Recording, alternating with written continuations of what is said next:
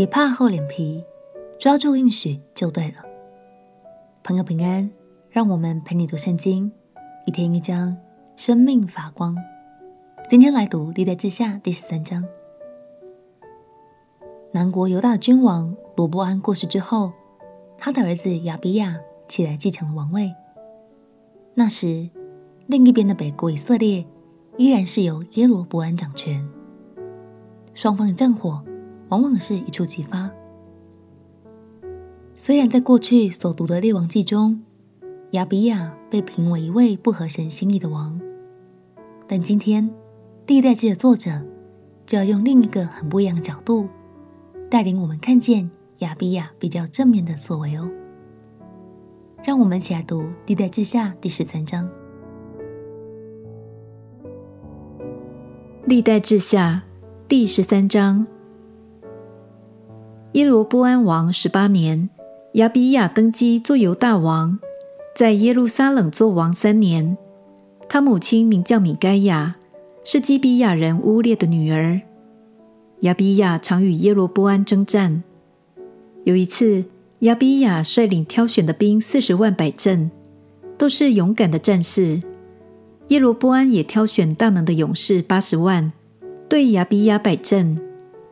亚比亚站在以法莲山地中的洗马脸山上，说：“耶罗波安和以色列众人哪，要听我说。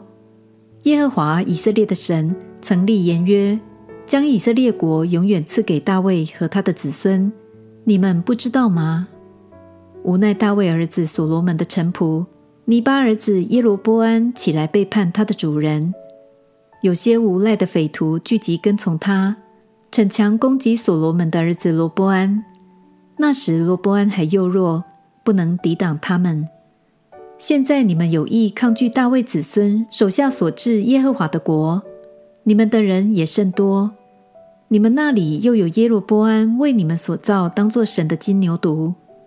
你们不是驱逐耶和华的祭司亚伦的后裔和立位人吗？不是照着外邦人的恶俗为自己立祭司吗？无论何人牵一只公牛犊、七只公绵羊，将自己分别出来，就可做虚无之神的祭司。至于我们，耶和华是我们的神，我们并没有离弃他。我们有侍奉耶和华的祭司，都是亚伦的后裔。并有利未人各尽其职，每日早晚向耶和华献燔祭、烧美香，又在金金的桌子上摆陈设饼，又有金灯台和灯盏，每晚点起。因为我们遵守耶和华我们神的命，唯有你们离弃了他。率领我们的是神，我们这里也有神的祭司拿号向你们吹出大声。以色列人哪！不要与耶和华你们列祖的神争战，因你们必不能亨通。耶罗波安却在犹大人的后头设伏兵，这样以色列人在犹大人的前头，伏兵在犹大人的后头。犹大人回头观看，见前后都有敌兵，就呼求耶和华，祭司也吹号。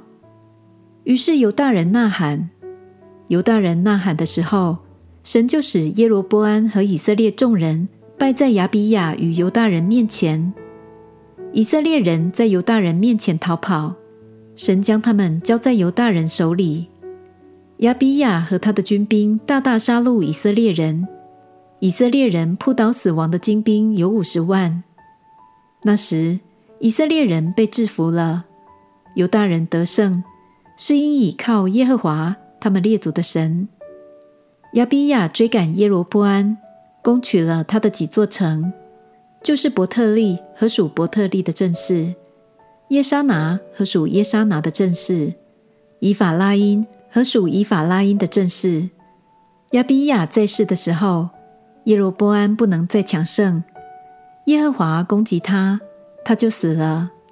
亚比亚却渐渐强盛，娶妻妾十四个，生了二十二个儿子。十六个女儿，亚比亚其余的事和他的言行，都写在先知益多的传上。感谢神，南国犹大虽然兵力较少，又腹背受敌，但是当南国犹大向神发出了求救讯号，神就帮助他们突破重围。亚比亚在北国以色列面前的和平演说，充分显明了他仍然有紧紧抓住神对大卫家族的应许。历代志的作者也特意要用这段演说的内容，向被掳归回的以色列百姓喊话，期盼他们明白自己是谁，又该如何重新振作。亲爱的朋友。我们可能都像亚比亚一样，生命还有不 OK 的时候，但别怕厚脸皮，我们仍然可以紧紧抓住神的恩典和应许，相信这也是一种信号，帮助我们在每次跌倒时，仍然能选择重新回到神的面前。我们一起来祷告：亲爱的耶稣，虽然我的生命不完美，但我就是相信我是一位蒙恩典。也活在应许之中的，孩子。祷告奉耶稣基督的圣名祈求，阿门。祝福你，紧紧抓住神的应许，一生永不放弃。